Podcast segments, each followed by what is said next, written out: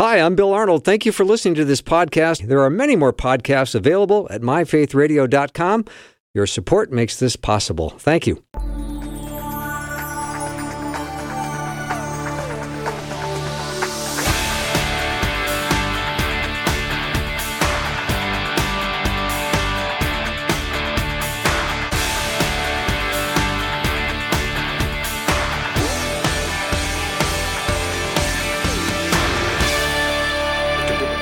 And welcome to the afternoon show. I'm Bill Arnold, working harder than I've ever worked.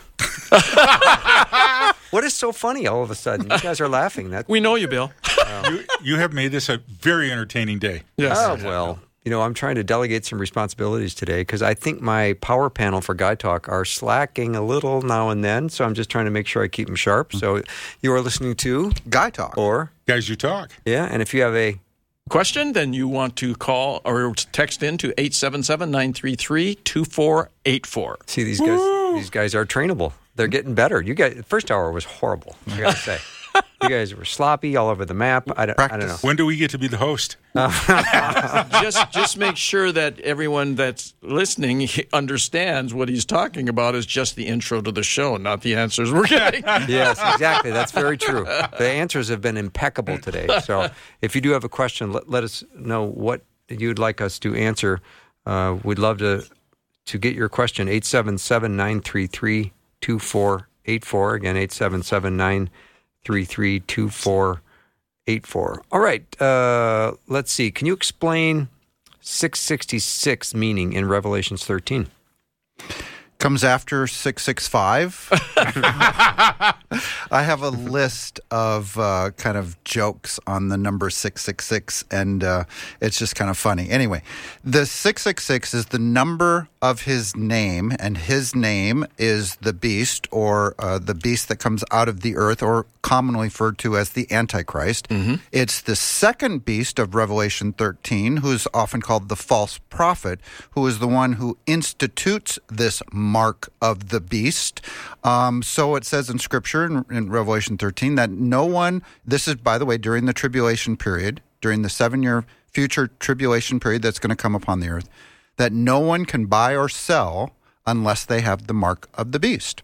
Um, we we don't ex- exactly know what form it's going to take or what it's going to look like. Some think it's a tattoo. It says in Scripture either on the forehead or on the back of the hand. The right hand, yeah. Some today believe that it might be some kind of biochip that's implanted in, in people. Some thought that it might be some kind of uh, uh, vaccine passport that you wouldn't be able to buy or sell when the vac- when COVID was going on and the whole vaccine tracking stuff was going on. There's been lots and lots of theories. The answer is we don't know. The good news is that if you're a believer in Jesus Christ and we believe in a pre tribulation rapture, in other words, the church will be caught up prior to this time of tribulation coming on the earth, we won't be here. Hmm. We won't be here. And remember, if you're a believer in Christ, you have been sealed with the Holy Spirit.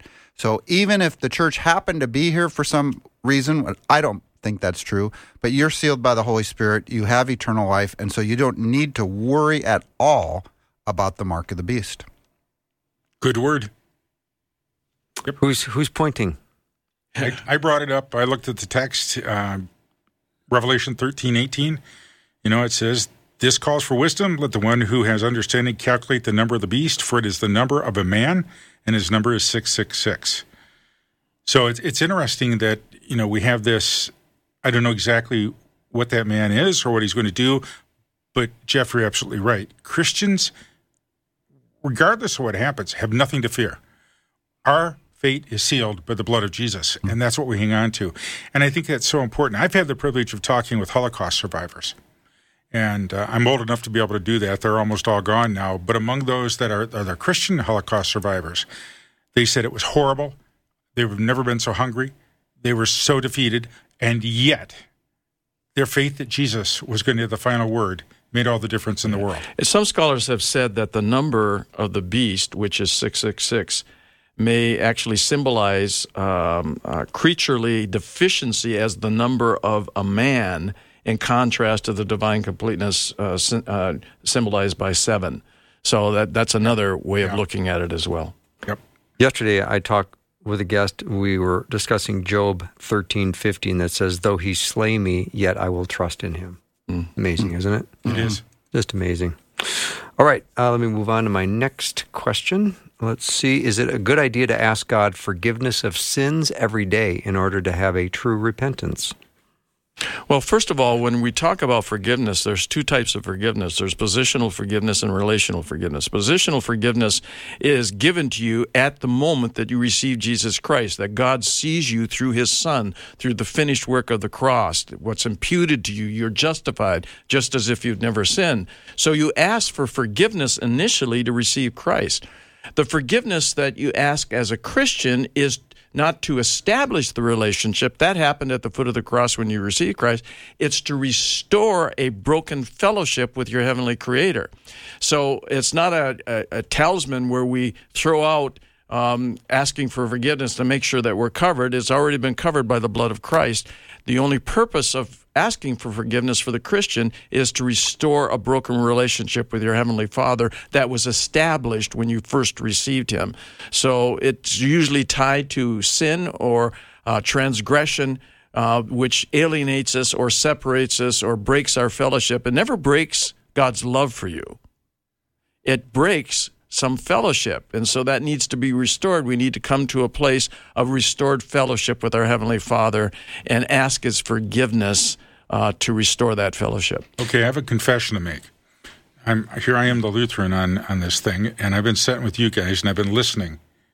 And now on Sunday morning, for the last several months, I've been saying, because we always there's always some form of confession in Lutheran liturgy or in Lutheran, and I say, look, if if you've given your life to Jesus, if you've surrendered to Him, you're not asking for forgiveness for salvation. You're asking to restore Yes. that relationship with Him that broke down this week when you lied or when you cheated. Mm-hmm. And it's like carrying a 10 pound bowling ball. How long do you want to carry that thing around each day? Well, you want to get rid of it. And so we come to do it. And every day I go before the Lord Jesus and I again confess, Lord, I thought things I shouldn't have thought. I said things I shouldn't have said. Because the goal, and here's the goal, folks the goal is for Christians to become just like Jesus. That's our goal. I agree. Scripture for the believer indicates that our sins have been forgiven, and it's it's declared uh, by God in, in the past tense. In other words, like for example, 1 Corinthians six says, and that's what some of you were. It lists off this list of sins or sin behaviors, but you were washed, you were mm-hmm. sanctified or made holy, you were justified in the name of the Lord Jesus Christ. You have received that forgiveness. God no longer counts your sins against you. He has separated your sin as far as the east is from the west. And and get a load of this. Even though God is omniscient and he knows all things, he says he remembers it no more. Now, I, I think he actually doesn't forget it like he, he he leaves it from her mind i think what that verse is saying is that he's no longer counting our sins against you because we've been forgiven we've been washed clean by the blood of the lamb That kind, that for forgetting. Now, I hear Christians say all the time, I can forgive, but I can't forget. Why can't I do that? Well, probably because you're a human being. Hmm. That's got a lot to do with it. When the Bible talks about forgetting, think of a law court. If you are declared innocent on Monday and you're dragged back into court on Friday on something different, that court can no longer bring up that issue ever again because you were acquitted or you were forgiven on that. The Lord says, I'm not ever going to bring that up again. Now, do we have to deal with something today? We'll deal with it today.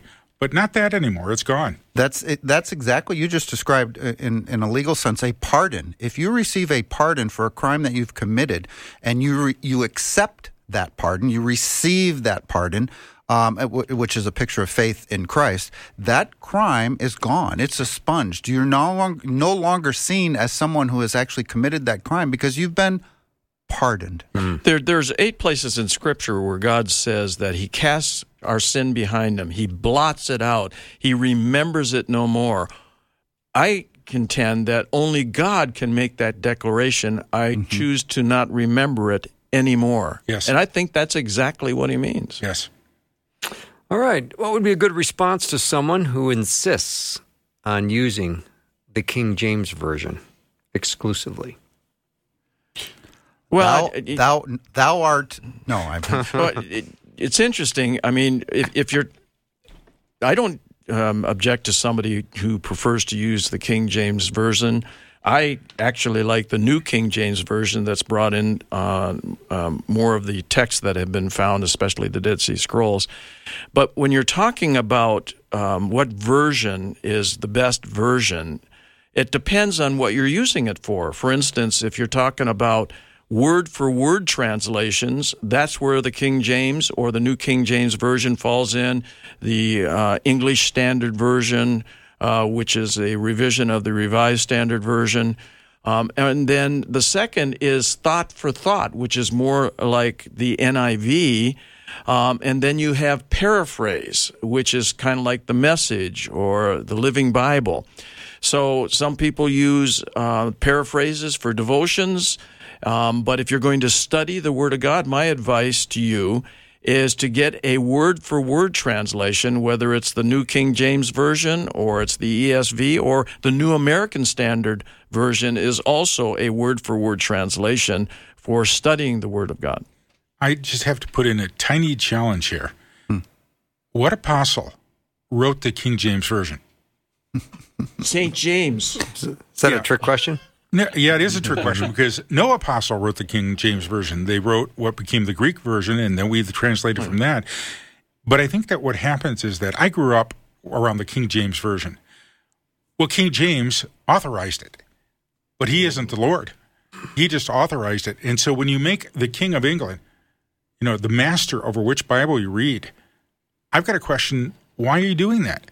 Because all of them have value every single one of those. I, I would often sit down with eight translations at one time, mm-hmm. as well as the Greek or the Hebrew, and read through that so I could get the fullest understanding.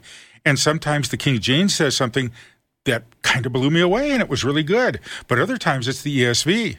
Or mm-hmm. other times it's it's the word, you know, the word or something like that. So in terms of when we say our faith is in the Bible, it is not in a translation of the Bible, it is in the author of the Bible, and that author is the Lord Jesus himself. All right. After a short break, you're going to hear some very interesting content and information in the 90 seconds between uh, this and when we return to Guy Talk. But you can send a question over 877 933 2484. And when you feel close to God, it positively impacts every aspect of your life. But sometimes it's hard to feel God's presence at all. You want to grow closer to Him? Start with encouragement from Susie Larson when you text the word closer to 877 933 2484. Hear directly from Susie when you text the word closer, 877 933 2484. We'll be right back.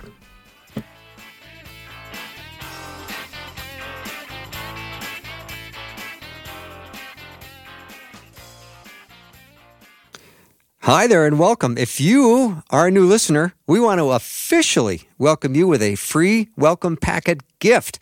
Request yours today at myfaithradio.com.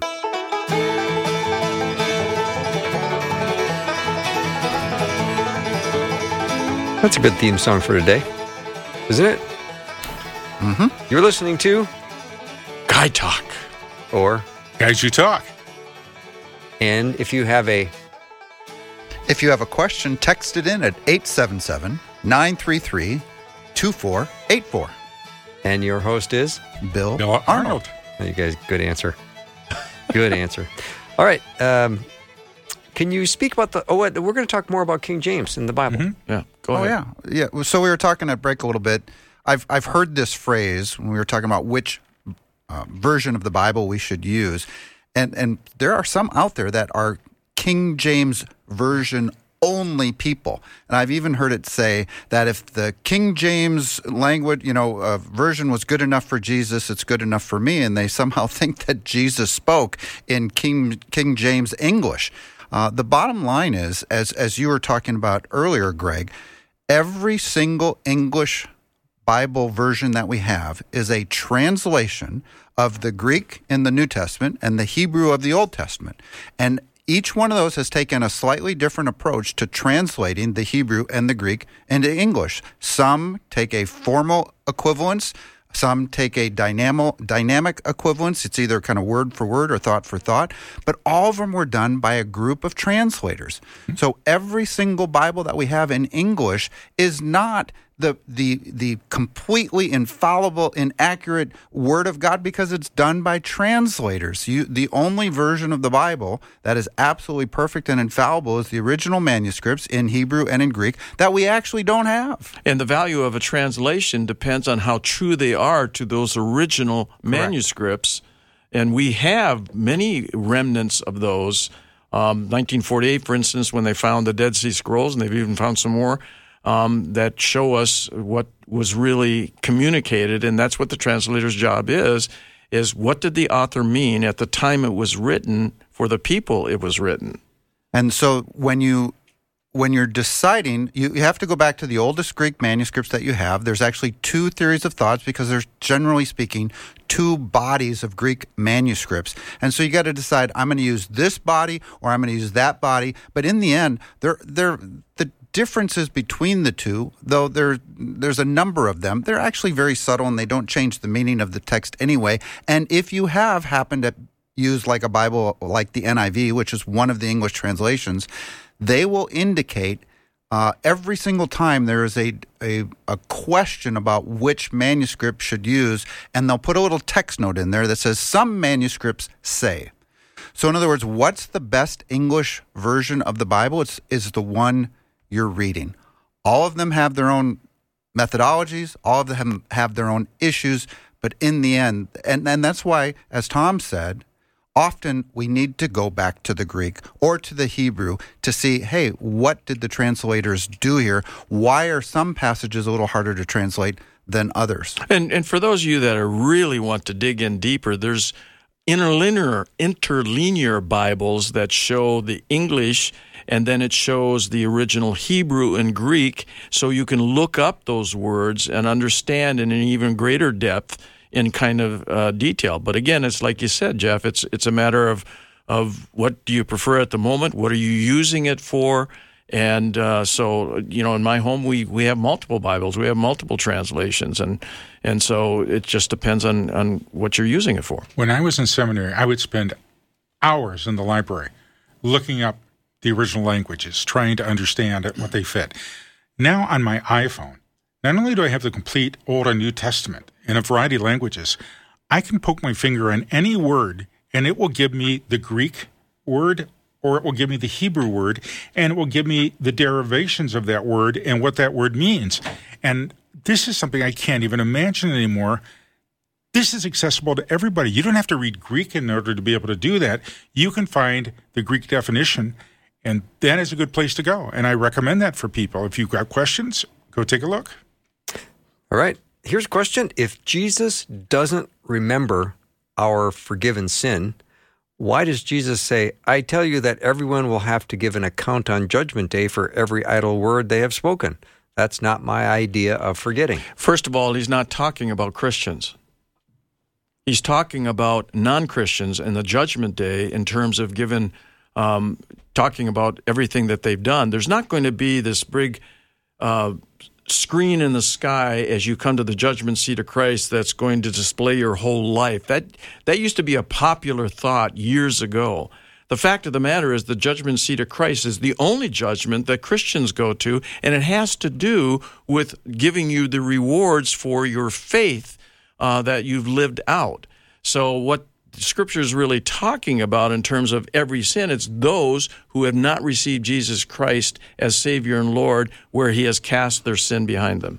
Yeah, you just described the two judgments that are talked about in Scripture. For unbelievers, they go to the great white throne judgment. Greg, you actually mentioned that word uh, in the first hour, and that is a judgment based on their deeds. Remember the picture the in judgment Revelation. seat of Christ is what you Right. Yeah, not the great white throne. That's for non Christians. Right. Yeah. Great white throne is for non Christians. Yeah, yeah. Yeah. For Christians, it's the judgment seat of Christ or the Bema seat. So at the great white throne, Revelation says that books were open and another book was open. The first book is the book of their deeds, and they are going to be found short. Mm-hmm. And so the judgment is based on deeds, but they're there, they're at that judgment because of the next book. Their names are not written in the Lamb's book of life. That's they right. don't belong to the Lamb. They never had faith from in him, and that's why they're at that judgment. Believers, according to 1 Corinthians 3, uh, 2 Corinthians 5, go to the judgment seat of Christ.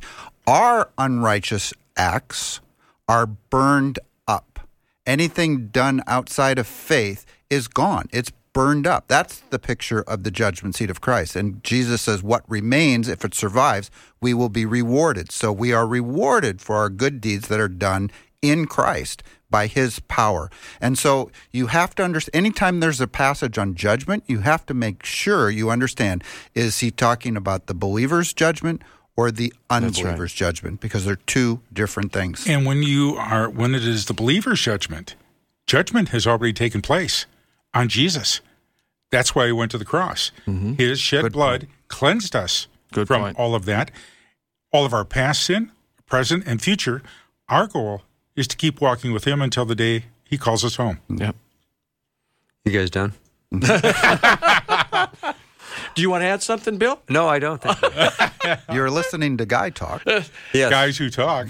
and if you have a question, you want to text it to 877 933 2484. Nice work, you guys.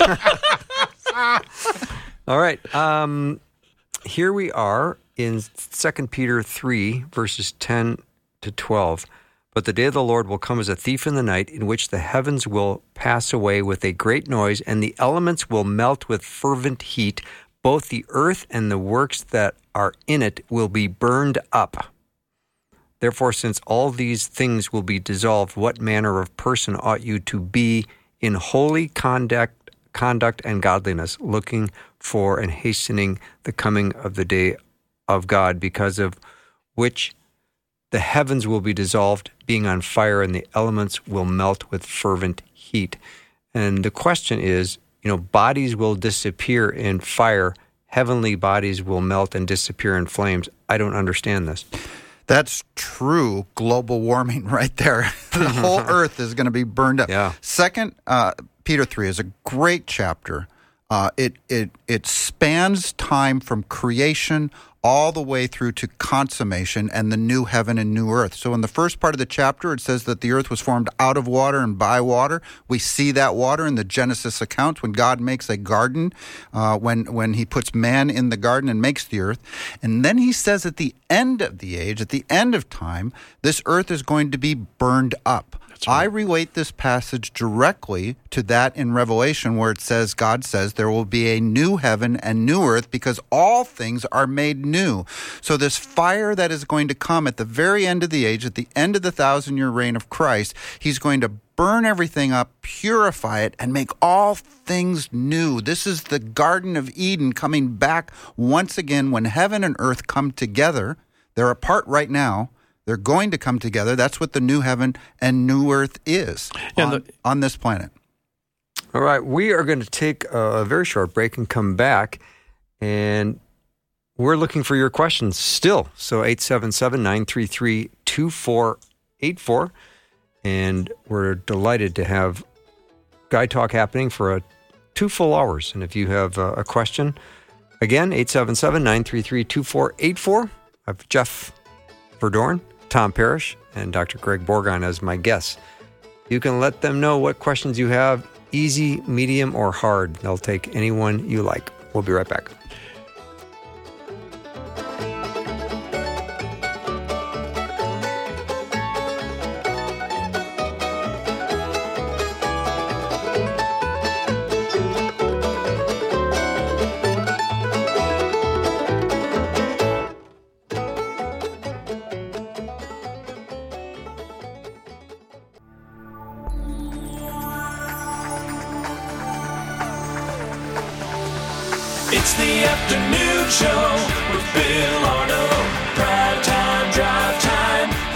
Get started.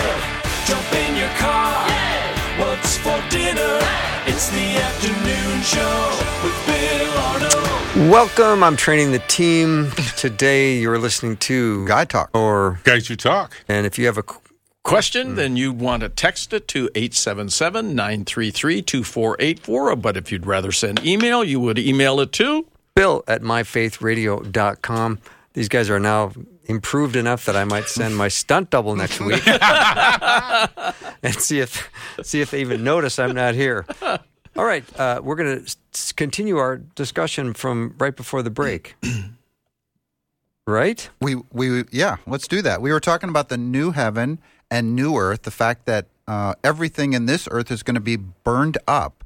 And that happens at the end of the age when God is going to make all things new. And he says, and nothing unrighteous will ever enter into it. It will be perfect. Only the righteous, only the glorified righteous will ever enter into it. But I wanted to f- focus on one last part of that passage that you read. If that's true, believer, what kind of lives, therefore, shall we live? If everything in this earth is going to be burned up, then then I guess the question is where should we be storing up our treasures, right? Should we be storing up our treasures on earth where moth and rust destroy and thieves break in and steal?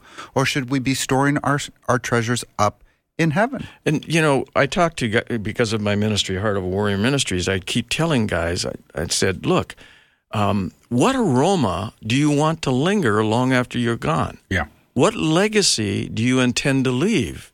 It's all about what's going to exist after you're gone in terms of uh, what you've done and how you've impacted others and the fragrance. Is it going to be a stench or is it going to be a pleasing aroma? Because I've always defined legacy as the aroma left in the nostrils of those God's called you to influence long after you're gone. And I would say what would be helpful, and we ought to try to do this for just a second here. What are the things we actually ought to be doing now that's investing in the kingdom of God? One thing I'm told to do as a follower of Jesus is to forgive my enemies, forgive those that have hurt me. I'm not going to wait till next week. You know, I'm going to do it now if I have that opportunity, or to help somebody that's in need. And you guys can probably think of a lot more things that we should be doing right now because I've heard this phraseology, we should live for the Lord, but what does that actually mean? You Well, know, go ahead, Jeff. It says this is the kind of people you ought to be. Well, what kind of people is that? Well, you can scan the entirety of the New Testament to find all kinds of exhortations of what kind of people we ought to be. We ought to be carrying the character of God. I've always seen the fruit of the Spirit that you mentioned earlier, Jeff, as an example of the values God holds dear or the character of God's heart. So when we begin to re- when we receive Jesus Christ, we're given the seed of that fruit: love, joy, peace, patience, kindness, goodness, faithfulness, gentleness, and self-control. But it's not a matter of you having arrived. It's something you have to grow so that the fruit of your life produces 30, 60, or 100. So I've often given this exercise to my guys and said, all right, let's make a horizontal line, a continuum for each of these nine elements of the fruit of the Spirit. Now, along that line, on the left hand side, you have none of it, and on the right hand side, you have all of it. Tell me where you appear right now for each one of these elements of the fruit of, of the Spirit of God. And not only that, point an arrow in which way you're headed right now. Now, give that same test to your wife and have her do it. So, the whole idea is, is that we are growing, we are incrementally through the process of sanctification and for our involvement, well, that's what the scripture means about working out your own salvation, to make that the elements of that fruit evident and the, the degree to which the fruit of the Spirit is evident in your life will declare the glory of God. Mm. Have you ever had somebody say to you, You know, when I was with you the other day, I felt like I was in the presence of Jesus? That's what we should be striving for. Not that we do that, we all fall short. But how often will people recognize the reality of Jesus in us? And the only way they're going to recognize this is by how we respond, how we listen, how we speak, and who we speak about. And you know what's what's amazing to me, Tom, Jeff, uh, Bill, is that that for some unfathomable reason, infinite God has chosen you and I as His finite creatures, and and all of you out there to facilitate His redemptive purposes in a fallen world. That's what should be the focus of our life. Those are the that's the hill we should be dying on. That's the hill we should be bleeding on. And all these other things are hills we shouldn't be climbing at all. All right, here's uh, time for a quick attaboy moment. Uh, I'm not a guy, but mom and wife and grandma of guys. You guys rock because your hearts and lives are built on the rock, Jesus Christ. Also, equally important to what I learned from you, all of you make me laugh. Full belly chuckles. Thanks. Wonderful. Can we put that on a T-shirt or Yeah. something? That was Oh, awesome. I think we ought to I love that. crochet it on a pillow or There something. I, I, but there's a nice question that comes with it, and it's the question regarding giving generously and blessing from God. So, can you please define giving generously versus not enabling? And the passage is from Deuteronomy chapter 15, verse 10. And I can read that. When you give, give generously and not with a stingy heart, for that the Lord your God will bless you in all your works and undertakings. Well, each of us, I think, have a different understanding of what the word generous is. I've heard somebody say, until give until it hurts. That's generosity. But each of us have an understanding of that. And the way I've always looked at giving, and, and the, the, you're right that we can't contribute to the delinquency of others uh, by enabling them uh, to live a, a, a, flagrant life of, of you know consumption or whatever it might be. So the whole idea is is that every time you give generously, um, we have to be good stewards of God's uh, treasures. So we have to be careful who we give to and that they use it right. But generally, the attitude should be that every um, thing that we give is a, is an act of worship to God, and how those people or how those organizations use those resources after we've done due diligence, there's still going to be some corruption in the process. Is between them and God. But what God honors is the joyful heart that you gave generously as an act of worship to Him. They just happen to be the beneficiaries.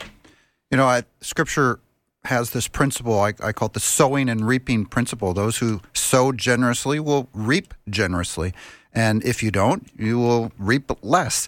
Um, scripture, New Testament um, giving, I think in, in, in 2 Corinthians 9, it talks about each of you should give what you've decided in your heart not reluctantly or under compulsion anyway, for God loves a cheerful giver. We should be generous as Christians.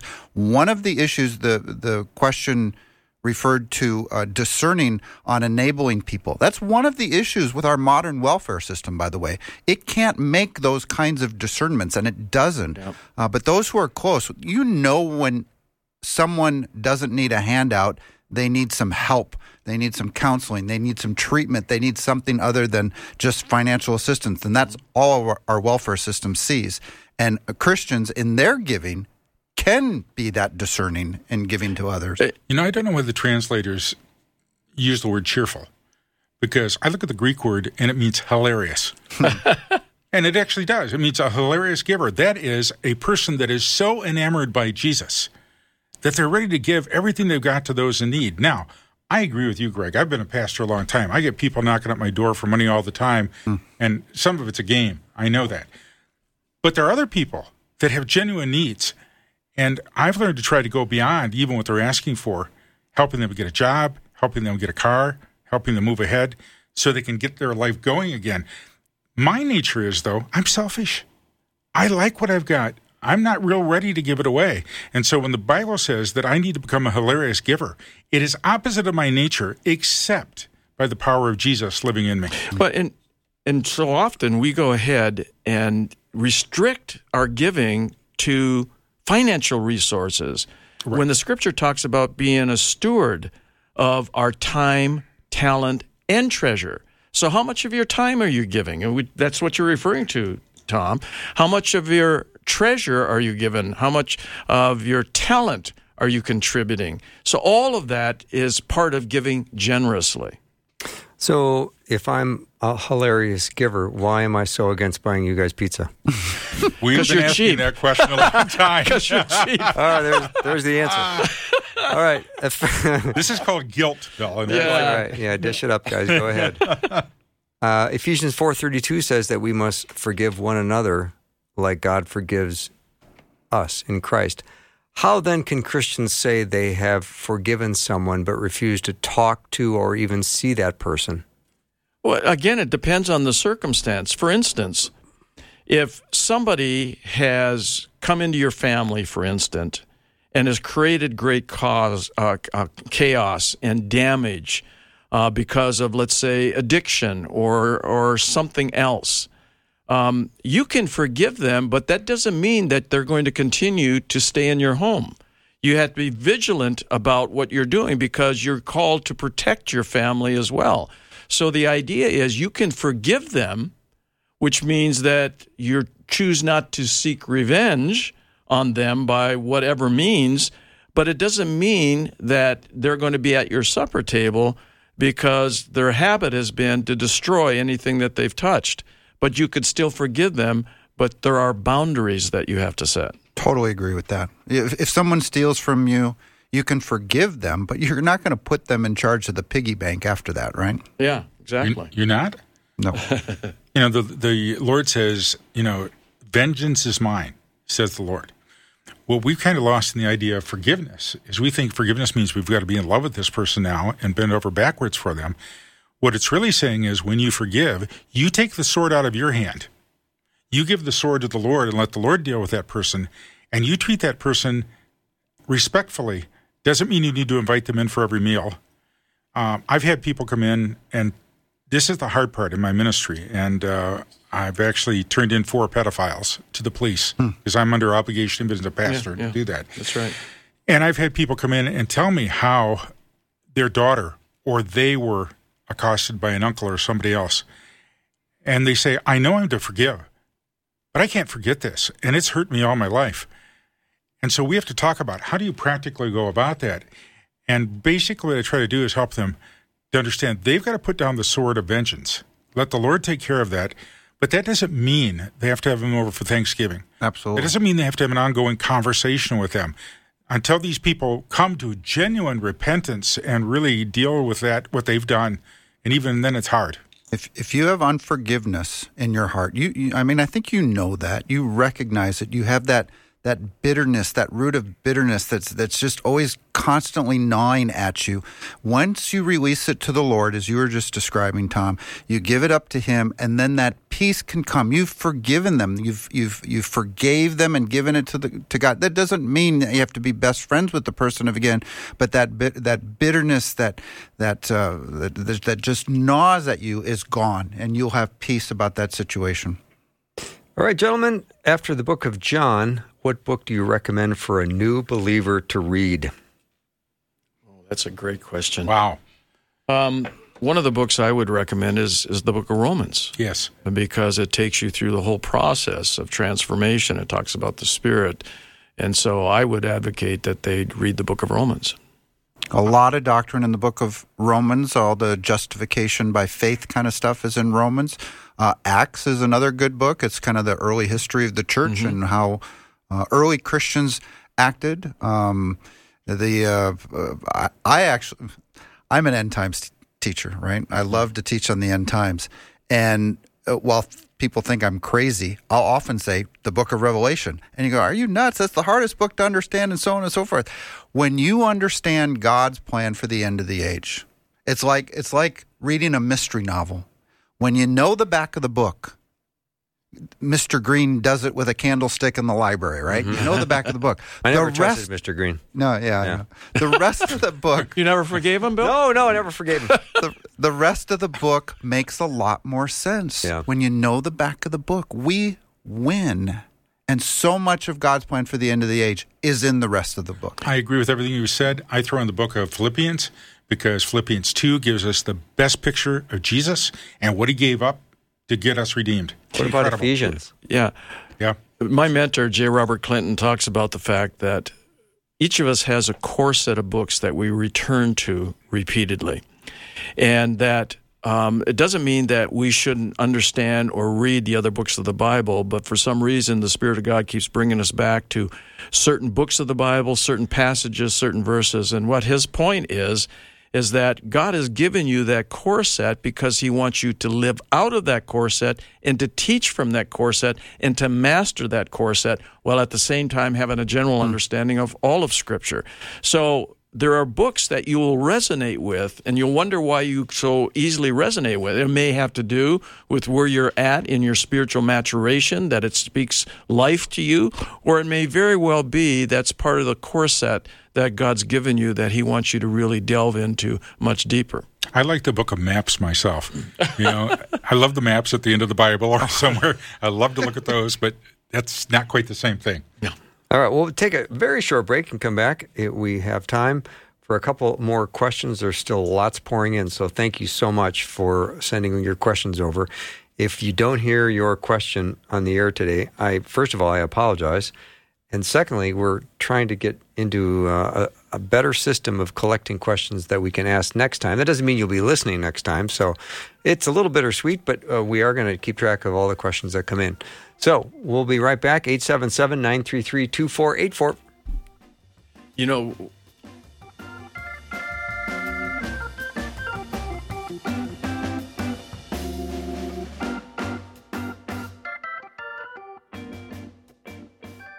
Faith Radio and Afternoons with Bill podcasts are available because of listener support. If you are a supporter, thank you so much. Becoming a supporter today by visiting myfaithradio.com. All right, we are in the final round of Guy Talk or Guys Who Talk. Now, I've got a bunch of questions, so I think what we're going to do in our final round here is uh, one question, one answer. Okay. Try to keep things moving. Rapid fire. kind of rapid fire. So, Jeff, I'm looking your direction right now for the first one. Won't the unsaved undergo the sheep and goats judgment in Matthew 25? I think scripture points to the sheep and goat judgment. Uh, the timing of that is at the start of that passage, it says, when the Son of Man comes in his glory. Well, I think that's the second coming of Christ. And so the sheep and the goat judgment is the separation of the righteous from the unrighteous at the second coming of Christ. So these are people who lived through the tribulation. Some have believed and are sheep and will enter into the kingdom. Others have not believed. And that's when Jesus says, Depart from me. I never knew you. Away into the fire, into where there's weeping and gnashing of teeth, and so on. So that's the separation that happens at Jesus' coming right before the kingdom begins. And you can defer to who you would like answer these questions as they come up, but let's just do one answer. The next one is when the great white throne judgment is going on, where are the Christians? Uh, Professor? Yeah, the, the the Christians. It says that there's a sea of of um, people that are there, um, and so whether we don't know exactly whether or not they're going to be witnessing this at the great white throne of judgment, but they are there in heaven. They're not going to be, I think, segregated to their mansion. so they might be witnessing it as the glory of God demonstrating his justice. And um, so uh, it's very well that they could be seeing this going on. All right, where does the idea of purgatory come from? Purgatory comes from about, oh, you're going to have to push it back to about the 14, uh, 13th century, somewhere in there, 14th century. Now, they do pull it out of uh, other books, like the Pseudepigrapha and the Apocrypha. They have something there that they use. Is it But- talked about in Maccabees? Is it? Yeah, I think there's some language in Maccabees about that as well. But this is what Martin Luther rebelled against when the Reformation came about because he said there is no biblical basis for this. It is a moneymaker. That's all it's amounted to.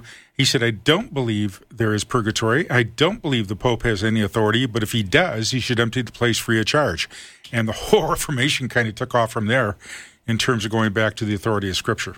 All right. Thank you, gentlemen. Can you speak about the Holy Spirit and the baptism of the Holy Spirit, as well as speaking in tongues or people falling over, being filled with the Holy Spirit? I know when we accept Christ, we receive the Holy Spirit, and the Holy Spirit lives in us, and we demonstrate the fruits of the Spirit. In that question is your answer, actually. The baptism of the Holy Spirit, that phrase, used first by Jesus, actually in the Gospels, is later recounted in the story of, of Peter going to Cornelius' house. And when he is speaking to the people in Cornelius' house, it says that the Holy Spirit comes upon all of those who believe. They receive the Holy Spirit.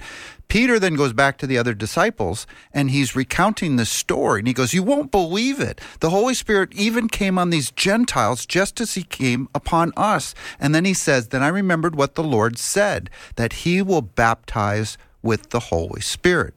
So scripture is actually clear that the baptism of the Holy Spirit is receiving Yes. the Holy Spirit. So the answer is actually in the question. Somebody else want to talk about some of the gifts and tongues and so on? Uh, really quick, I'll just answer that quick. The gifts of the Holy Spirit, God gives every believer a set of gifts. They're listed out in Scripture. Not all Christians receive all gifts. In fact, Scripture is very clear that God gives out gifts as the Spirit determines. And when the Spirit determines. And too. when? That's Yeah. right. All right, thank you, gentlemen. Question Once a person is born again and they sin, if they happen to die before they ask for forgiveness from the Lord, will they still go to heaven? Greg Bourgond? That sin has already been forgiven. Yes. It was nailed to the cross. It's what we talked about a little bit earlier that that sin is put behind God. God says, I blot it out. It's gone. It's paid for. If it had to be paid for again, then Christ would have to die on the cross hmm. all over again when Jesus himself said, It is finished. So that sin is covered at the cross. When Jesus said, the moment you believe, you pass from death to life. You can't go back to death again. It's taken place. Hmm. So, another question came in when God prepared a place where beings didn't want to be with him. We're calling that eternal separation. No. Hell, yeah. Uh, the question is it, could it be something like a black hole? And there are varying degrees of them from supermassive to small ones where it's totally dark, hot, not even light can escape. Can those be prisons for the unrighteous? It's hard to believe that spending eternity in your own thoughts without any hope. It's just mind boggling. Well, first of all, when the scripture talks about hell, it talks about downward. It talks about even Christ descended into hell and, and for three days um, uh, preached the, the gospel. And when it talks about heaven, it's always up. So if we're talking about a physical location, um, going down um, is. Uh, I'm, I'm not sure we're, that the scripture is talking about a black hole out there in space. Um, but we actually, in all honesty, we don't know the physical location of hell. Yeah, these are spiritual places, right? I mean, even though hell or Hades specifically is always referred to as down in the depths of the earth, in the earth below, Jesus said in the center of the earth. So it's always pictured as being down, but you can't drill down into the center of the earth and find Hades. In the same way, you can't take a rocket ship up to heaven because it's not a physical place, it's a spiritual place. So, you know, where is this? It, uh, it's not a question of where, it's a spiritual place. And remember, the lake of. Also, remember, there's two distinct places. There's Hades, where Lazarus and the rich man that we were talking about in the first hour went. That's the holding place, not purgatory, but the place where the lost are being held for that final judgment. After the final judgment of the great white throne, then they're thrown into this other place, this lake of fire place, and and and and that's called the second death. Now, interestingly, we have some descriptions of what happens in Hades. We actually don't have any descriptions descriptions of what the lake of fire is like. All right. Uh, with all the news about aliens and UFOs, does the Bible say anything about this Talk about aliens. and UFOs? No, No. the Bible does not No. refer to it. That doesn't rule it out. No. And just like uh, one of you has said earlier, that God's gospel and his redemption is for all of his creation. So even if aliens were real, you know, I've always wondered, Bill, I, why can't they take any clear pictures of those spaceships? They're always Because Bigfoot's taking the picture. I wish everybody was walking around with their own phone or something with their Yeah, camera. that'd be It's- handy, wouldn't yeah, it? that would be. All right. Uh, if you were going to close out today's show, what would you say? Said you've been listening to Afternoons with Bill Arnold, a special Thursday Guy Talk edition. or guys that talk. and we talk about Jesus and the Word of God. Are you going to say anything a little bit, a, little, a little bit softer, warmer, Yeah. encouraging, Well, the- prayerful, anything? All right, if, if God is tapping on your soul through the power of the Spirit and convicting you, and you're not a follower of Jesus Christ, and you've sensed the need to come to clarity about that, He's ready to welcome you with open arms. It's now is the time, not tomorrow, not next week, because you don't know what's going to be happening to you tomorrow or next week. Now's the time to receive Jesus. Don't put it off. Jesus knows everything about us. He knows everything about you, and his hand is still outstretched. Are you talking to the Here's heart of the, the person that's listening right now? I'm just talking to myself because Okay. it applies to me and it applies to everybody. All right. So the listener, yeah, you reach out. Uh, he's reached out his hand because he wants us all to come to Yeah, him. bottom of the ninth, two outs. Jeff. Amen and You got- amen. Can we That's get it? cue cards next time? I'm not going to spend on cue cards. And Bill So is you're the best host we've ever had. No pizza, no cue cards. No, nothing. Get the message. All right, quiet down, you guys. I got to close this out. Thanks for listening. I loved our time together. Uh, we appreciate you supporting Faith Radio and listening to the show. And if you missed any of this, go to the podcast. This has been pretty uh, insightful today. Not not only that, but kind of entertaining. So I hope you have a great night. I'll see you tomorrow.